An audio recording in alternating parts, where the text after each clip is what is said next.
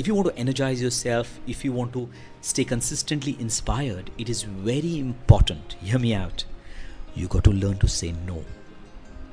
You got to learn to say no to save your mind from negative conversations at work and you will have a lot of people around you you know who would say what is the use of doing this? Why should i even put efforts? What is the use of building a career? What is the use of creating a lot of money? What is the use of investing money? What is the use of dreaming? There will be people around you who will slowly you know poison your mind with lethargic low energy conversations.